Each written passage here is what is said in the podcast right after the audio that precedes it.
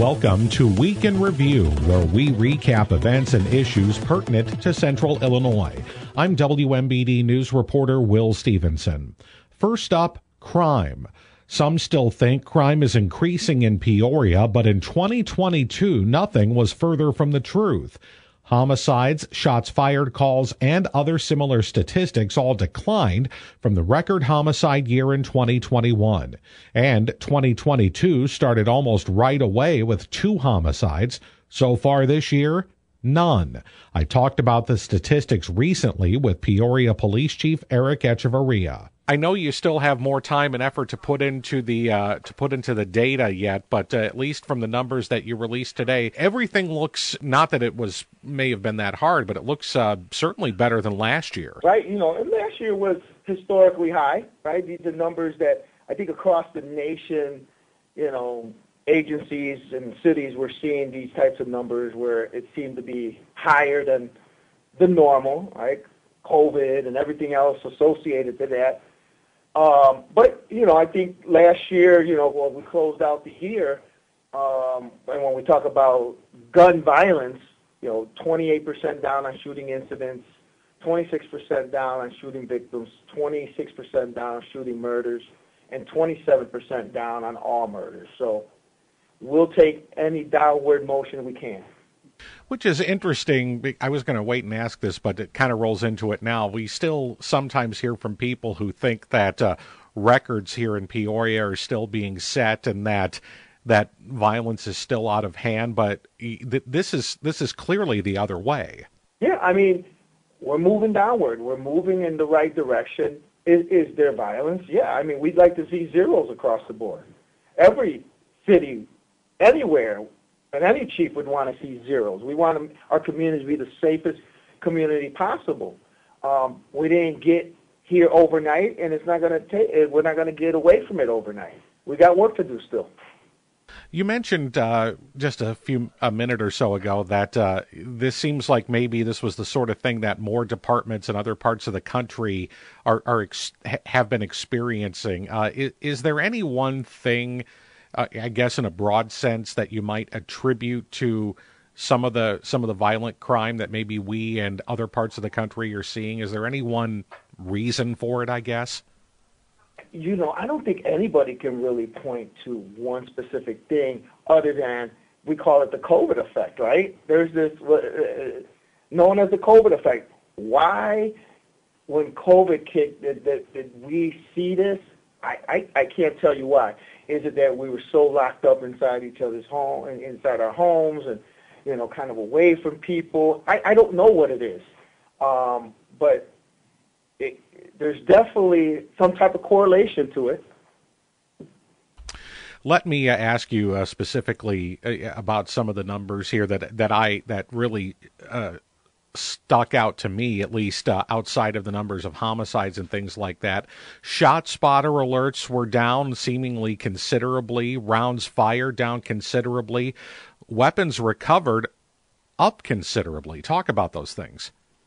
Well, you know, we, we, we implemented a chaplain program, one. Part of uh, our gun violence initiative, when I, when I got hired here, one of our gun violence initiatives that I said I wanted to do was gun buyback um, the gun buyback alone, we recovered 228 guns from the gun buyback.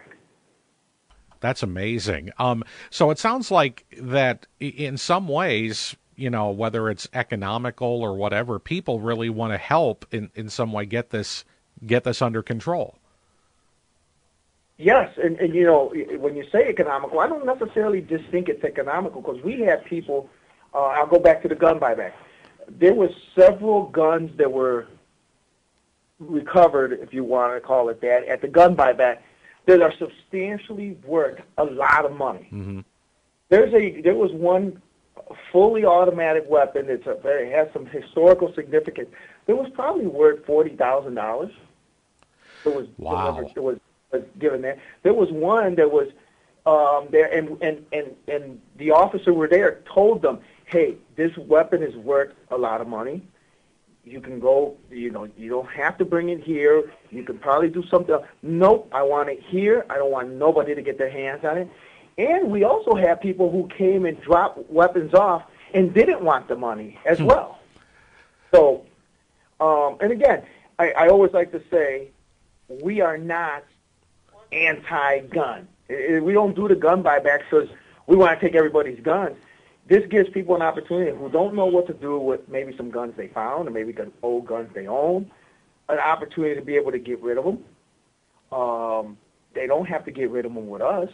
But you know what we we're anti against bad gun ownership. People who just you want to leave your guns laying around where somebody can steal them or somebody can uh, injure themselves or injure others with them. That's what we don't want.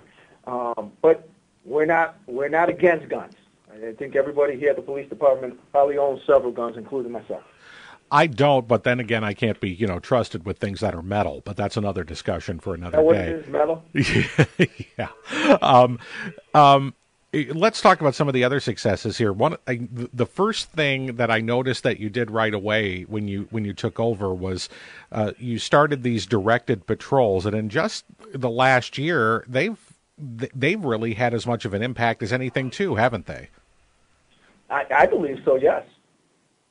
Talk we a little did, bit about those and, and some of the results of those. Last year. I'm sorry. Can you say that again? we did. We conducted 21 directed patrols last year. And uh, give me an idea of some of the results from those. Well, I think what important to note is out of in those 21 directed patrols, there was 682 traffic stops made, um, 207 arrests made. So you know that theory that everybody that's getting stopped is going to jail. That's not accurate, right? It's you know we're dealing, we're talking gun violence, where where there's things that you know we're going into areas where we know the data shows we need to be, right? Um, I think what's also important to note is that if you look back, you know, you talk about ShotSpotters down, but we, we had uh, just over 1,100 ShotSpotters last year. During our directed patrols, in those 21 directed patrols, which they're all day, right? So you're talking at least eight hours minimum during those. We only responded. There was only 20 ShotSpotters response during those directed patrols. So I think there's a direct correlation there that when the officers are out and the word gets out that the police are out, the, the, the, the airplane may be up in the sky following, we have state police has been helping, and you know we see all these other agencies involved. The word gets out quick in the community, and guess what? Those that want to commit crime like to hide out and say, well, this is not the time to come out. So I, I think it's it's definitely a direct correlation there. So there's money that's been seized. There's drugs. There was uh, 1,743 grams of drugs seized during this time. Uh, impounded 67 vehicles. 33 weapons were seized. Um, so I think it, it definitely it definitely made a difference. Yeah, the message is getting out, and it's it's something that that you don't necessarily want people to know you're doing while you're doing it, right? right well, I, the word travels fast. Once you, you start making a couple traffic stops and, and and they see, you know, state police and, and the Peoria, uh, the Peoria Police Department, and they, I, I think people really realize it quick. If you if you watch social media, we don't tell you when we're doing them, right? Right. It's a surprise. But when it happens, I think the word spreads. Any idea? I know it's a little early yet, but uh, any idea in terms of at least those directed patrols? You said there was more than seventeen hundred grams of drugs seized. Is, is is that something you're getting a better better handle on too uh, in the city? Is how much of a drug problem there may be? You know, so I think it all it all goes hand in hand, right? When you when you when we talk about gun violence, uh, you have to have the conversation about drugs. So I, I think it's something that goes hand in hand together. Um, obviously, there's other crimes that can go in hand in hand with that as well. Um, you know, stolen vehicles and other things that may involve weapons. But when you talk about drugs, you kind of have to talk about guns as well, and it, it goes hand in hand. So we we will definitely continue working on that. And so, times when you you you, you get a gun on somebody, you may find some drugs on them as well. What do you do for an encore? How do you make things? How do you keep things going in that uh, better direction? Well, one is we, we're going to continue to be consistent. We're going to be continue to be consistent. Uh, we'll continue to look, reevaluate everything we did uh, last year, and there was four overarching goals last year that will continue to move this year. Is one, reducing serious crime. Two, to foster community partnerships. Three, to improve traffic safety. And four, to promote employee development. One of the things that we'll require even more this year is that every division in this department is going to have to report back to, to me. It's going to have to make it all the way to my office what have we done every month? What have you done towards reaching these four goals? Right? So we're going to put more emphasis on our supervisors, one, to, to continue to promote what our goals are in the department and make sure that it is translated all the way through the ranks. And then really look at each one of them and what are we doing to reduce serious crime? Continue to explore our technology, right? LPRs. Where do we need more LPRs? Our camera technology. We've we pushed on to Axon, and we're getting uh, license plate recognition cameras in every squad car. Where else can we use technology? We're going to continue to push our gun violence initiative. So for those that may be listening to this or are going to listen to this, we're not going to stop, and we can't stop. Chief Echevarria says more detailed statistics will be released in the coming weeks.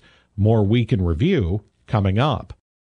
A new year, a new legislature. Governor J.B. Pritzker took the oath of office for a second term recently in Springfield, followed a few days later by the 103rd Illinois General Assembly. Here is part of what Pritzker had to say at his inauguration. Edited for time due to applause and cheering through some of the governor's proposals, but this is what he has proposed for another term. Our long term ambitions must begin with a focus on the people for whom we are building.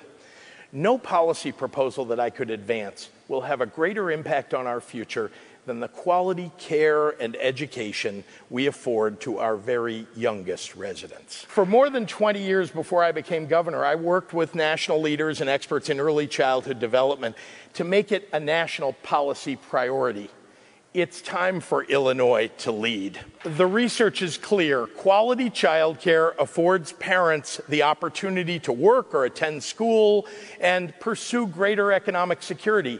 And preschool improves academic success for our children, yields higher graduation rates, raises lifetime earnings potential, and saves taxpayers money. That's why I propose we go all in for our children and make preschool available to every family throughout the state. And let's not stop there. Let's provide more economic security for families by eliminating childcare deserts and expanding childcare options. It's also our obligation to make college more affordable by removing financial barriers. That's why we need to bring down the cost of higher education.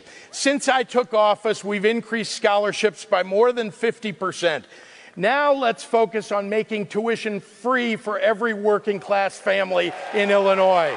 Of course, none of this matters if you can't afford a life saving prescription or procedure.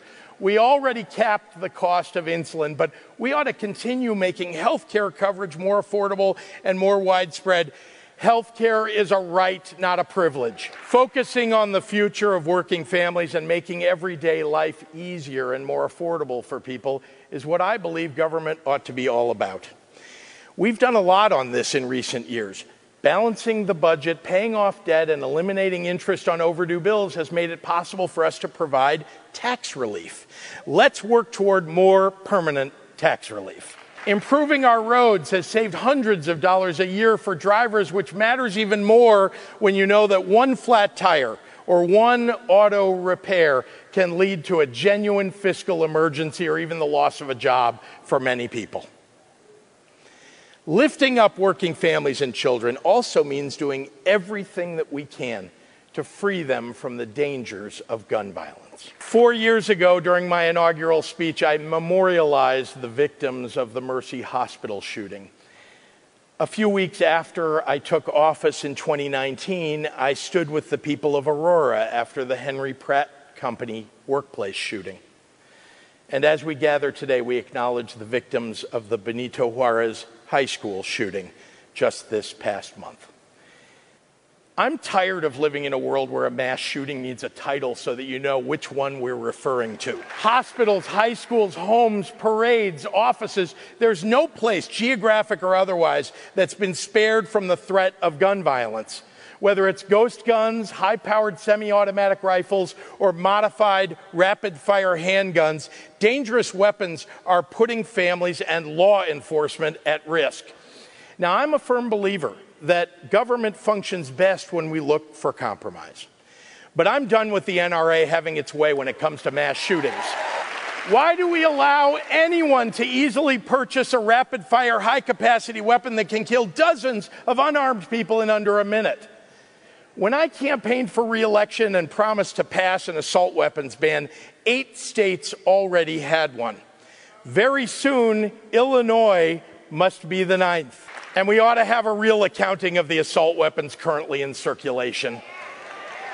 Let's get it done, and then the federal government should follow our lead. One thing last year proved is that if given the chance, a bunch of right wing judges and legislators will take away women's rights. Well, Illinois spoke loudly and decisively in 2022 and declared that in the land of Lincoln, we trust women. The right to privacy and bodily autonomy demand that we establish a constitutional protection for reproductive rights in Illinois. The extremists still want to take away a woman's right to choose, and I don't intend to let them. That's why, yet again, on women's rights, Illinois will lead. Finally, our success as a state goes hand in hand with a determination to fight against a rising tide of hate. Old evils will always find new haters to bring them back to life. Yesterday's Father Coughlin becomes today's Tucker Carlson. Racism, anti Semitism, xenophobia, misogyny, homophobia have existed in some form or another throughout our entire history. For some, the ugly voices that sing those discordant notes sound like siren calls. Their message is amplified by elected officials or political grifters who look to harness the tremendous power of hate for their own ambition. They pledge allegiance to our nation with one hand and then usher in the means of its destruction with the other. Years before I ever thought about running for governor, I was approached by a man named Sam Harris about the possibility of helping to build a Holocaust museum in Illinois. Sam sat down at my conference table and conspicuously propped his watch up on its wristband, and he said, I just need three minutes of your time. What I didn't know is that Sam had been a highly successful insurance executive earlier in his life, and this is how he would start every meeting. Those three minutes turned into 10 years of my life working to build the Illinois Holocaust Museum and Education Center. But it was Sam's personal story that has had the most impact on me over time. You see, Sam is a Holocaust survivor himself. He was born in Deblin, Poland, and when the Nazis invaded his town, they murdered Sam's parents, all of his relatives except two sisters, and all of his friends. Sam miraculously escaped extermination in two concentration camps, the conditions of which are almost unspeakable. After the war, he was placed in an orphanage in Poland and eventually was adopted by Dr. and Mrs. Ellis Harris in Northbrook, Illinois. Sam is remarkable. For nearly 30 years, he has traveled the country to tell his story, to impress upon people that when hatred and bigotry go unchecked, democracy will come to an end and even potentially lead to genocide. I've learned an awful lot from Sam, and I've realized that for my entire lifetime, progress has been made against bigotry and intolerance, but not anymore. None of us should ignore that our nation has slid noticeably backward and dangerously so.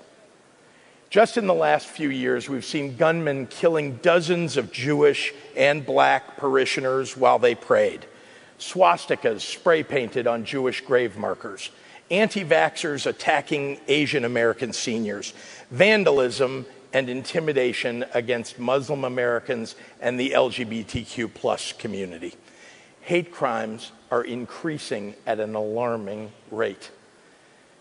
Sam's story reminds me today, as I start a second term as your governor, that the battles for freedom and democracy that Governor Green thought we had fought and won are being fought once again right here at home.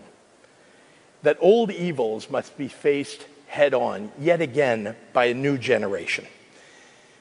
But I bring hope to the battles ahead because time and time again, the people of Illinois prevail when challenges arise.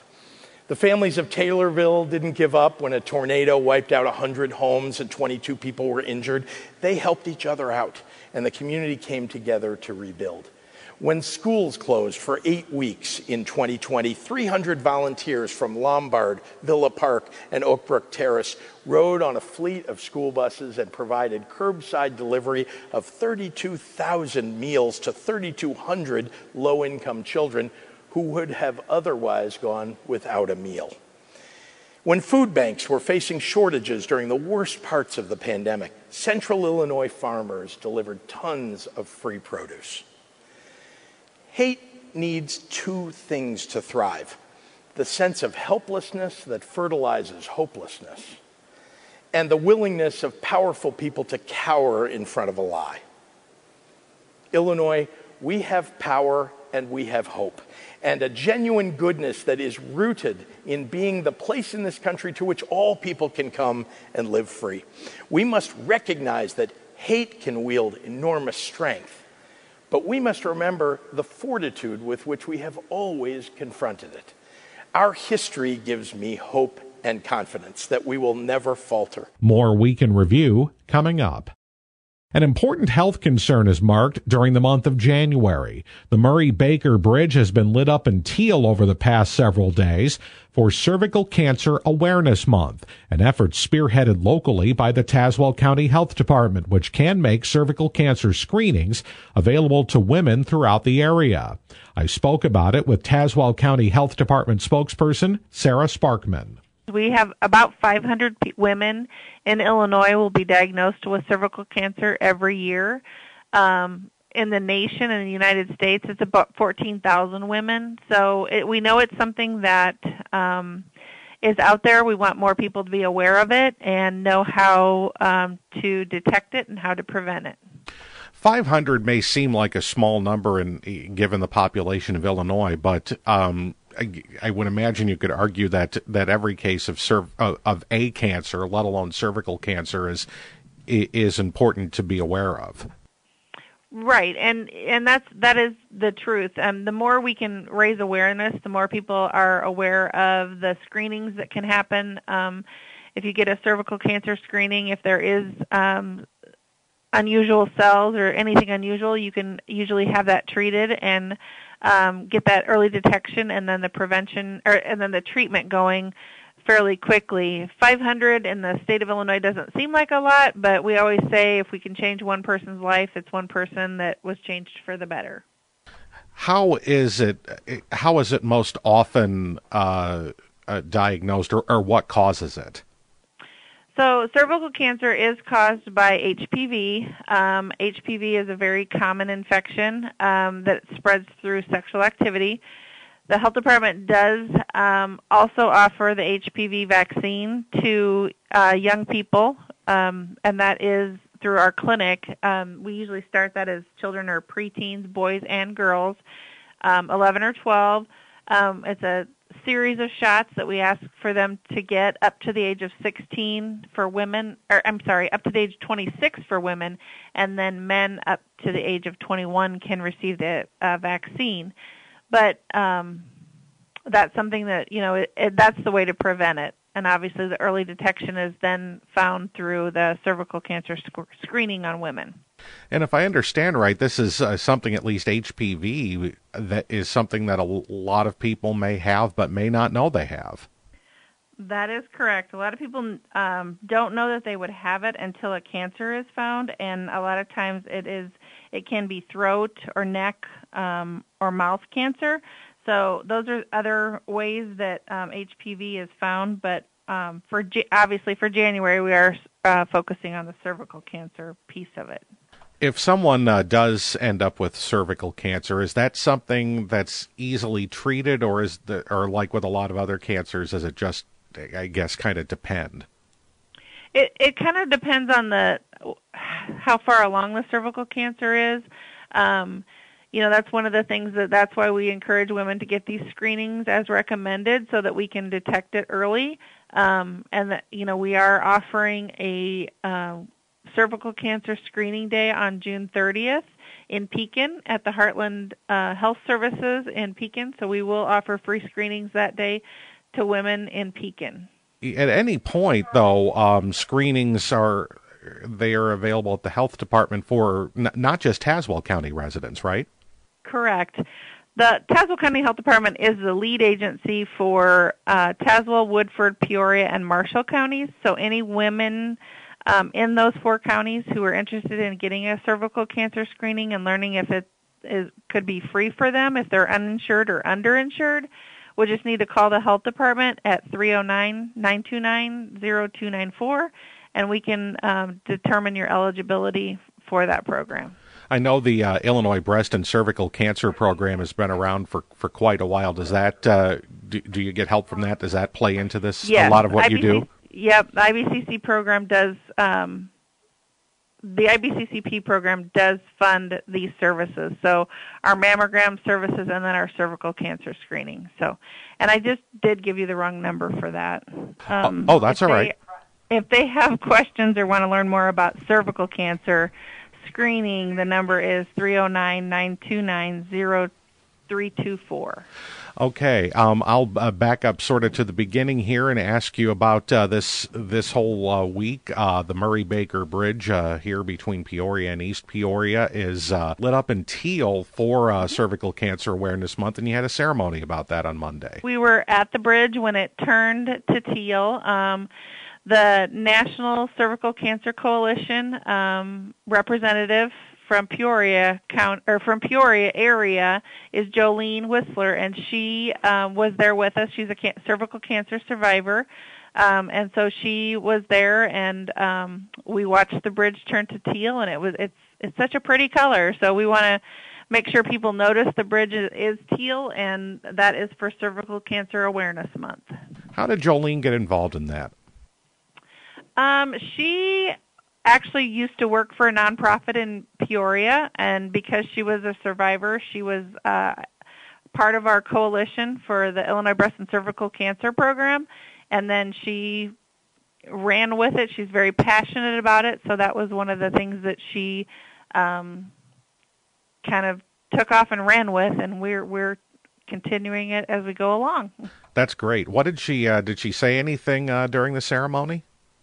Um, actually, one of the things that she mentioned is, um, like I said, she is a cervical cancer survivor. However, she did not get her screenings, and um, so she is encouraging women um, to get screenings. If you know, you know, if you love a woman and you, you know, are friends with a woman, make sure that people know that to get the screenings to make sure that they can do the early, you know, to if they find it, they can get the early detection and, and get the treatment as soon as possible. During our conversation, Sarah Sparkman incorrectly stated the cervical cancer screening day was in June. She later clarified the screening day is January 30th from 8 a.m. until 3 p.m. at the Heartland Health Services office in Pekin.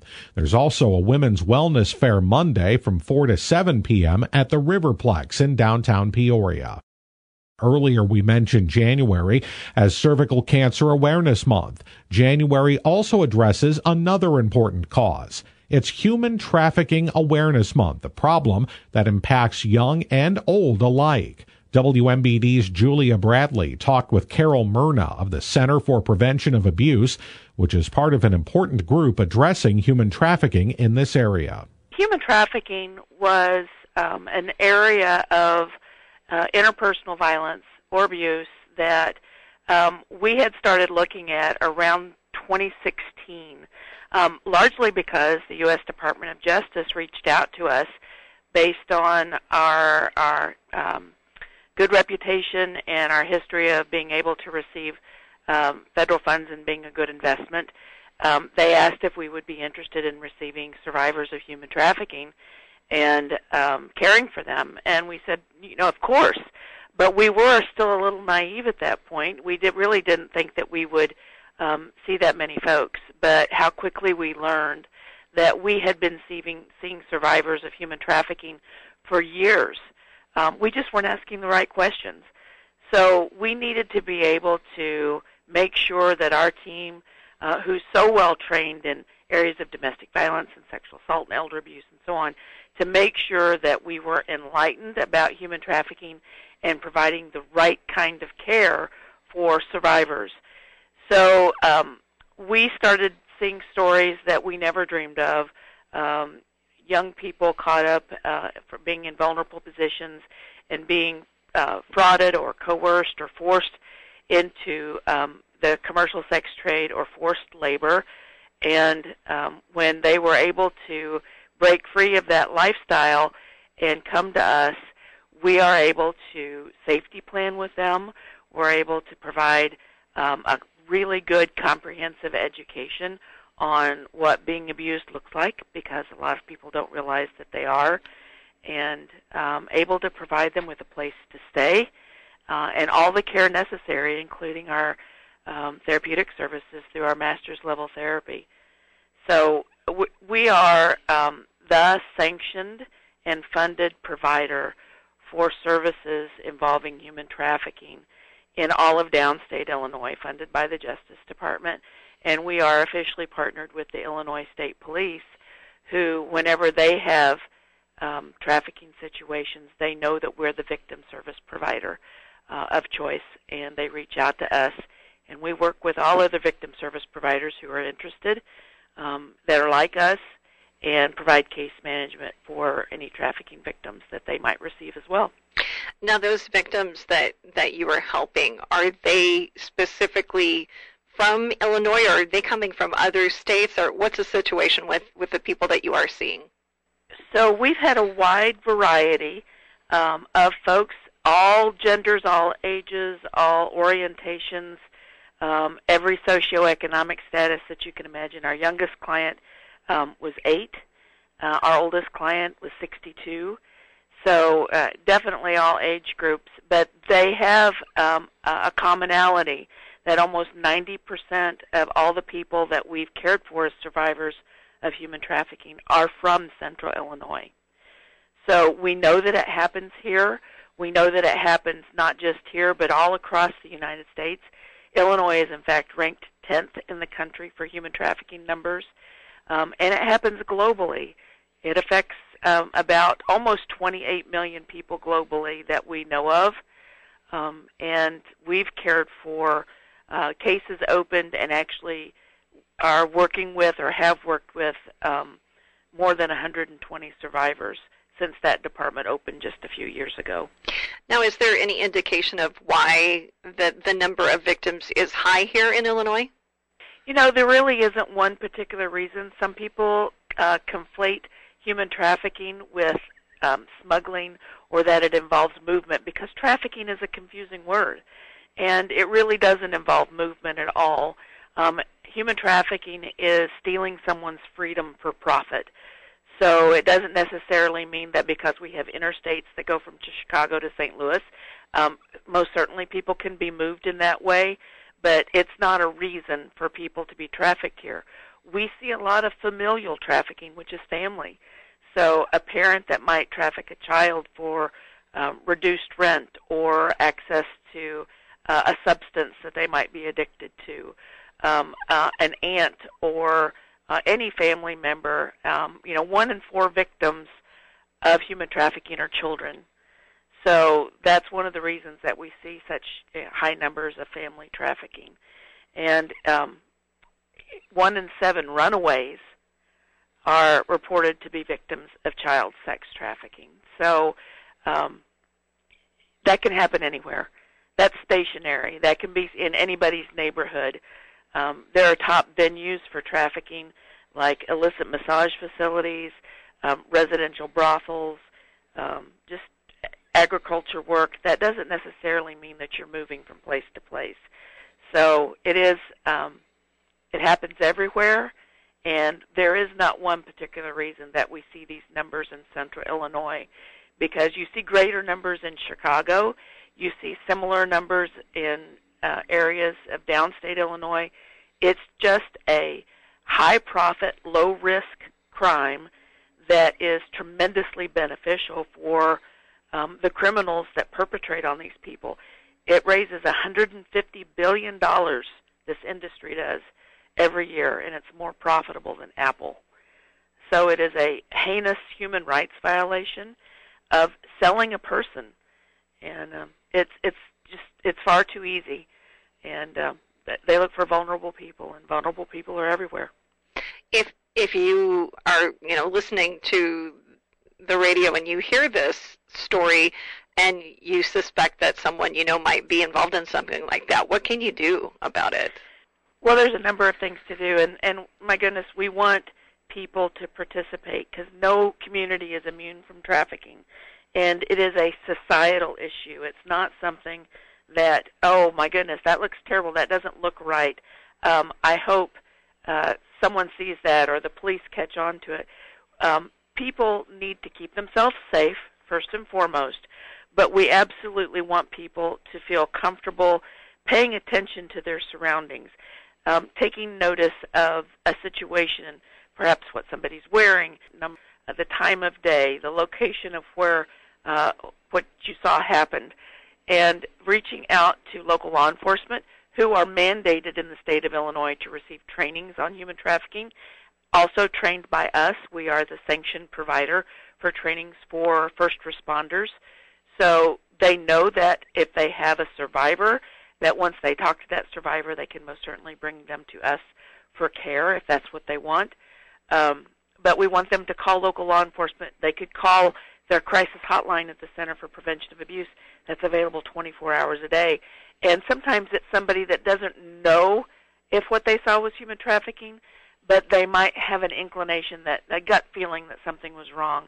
We can walk them through that. We can we can ask them the questions to determine if it is something that local law enforcement needs to be contacted about. But you can also reach out to the um, National Human Trafficking Hotline, which is operated by uh, a think tank in Washington D.C. called Polaris, and they are the ones that keep the data. They will also reach out to local law enforcement and our agency so if someone calls the National Human Trafficking Hotline to report what they saw, it is going to come back to local officials, but the data is also going to be collected so that they can report back that um, in 2021 there were 51,073 calls about human trafficking to the National Human Trafficking Hotline. That helps them understand the magnitude of what's going on. And can you give us the number, the hotline number that is at the Center for Prevention of Abuse? Sure. Our crisis hotline number that's available 24 hours a day is 1 800 559 SAFE or 7233. That does it for this edition of Week in Review. I'm Will Stevenson, WMBD News.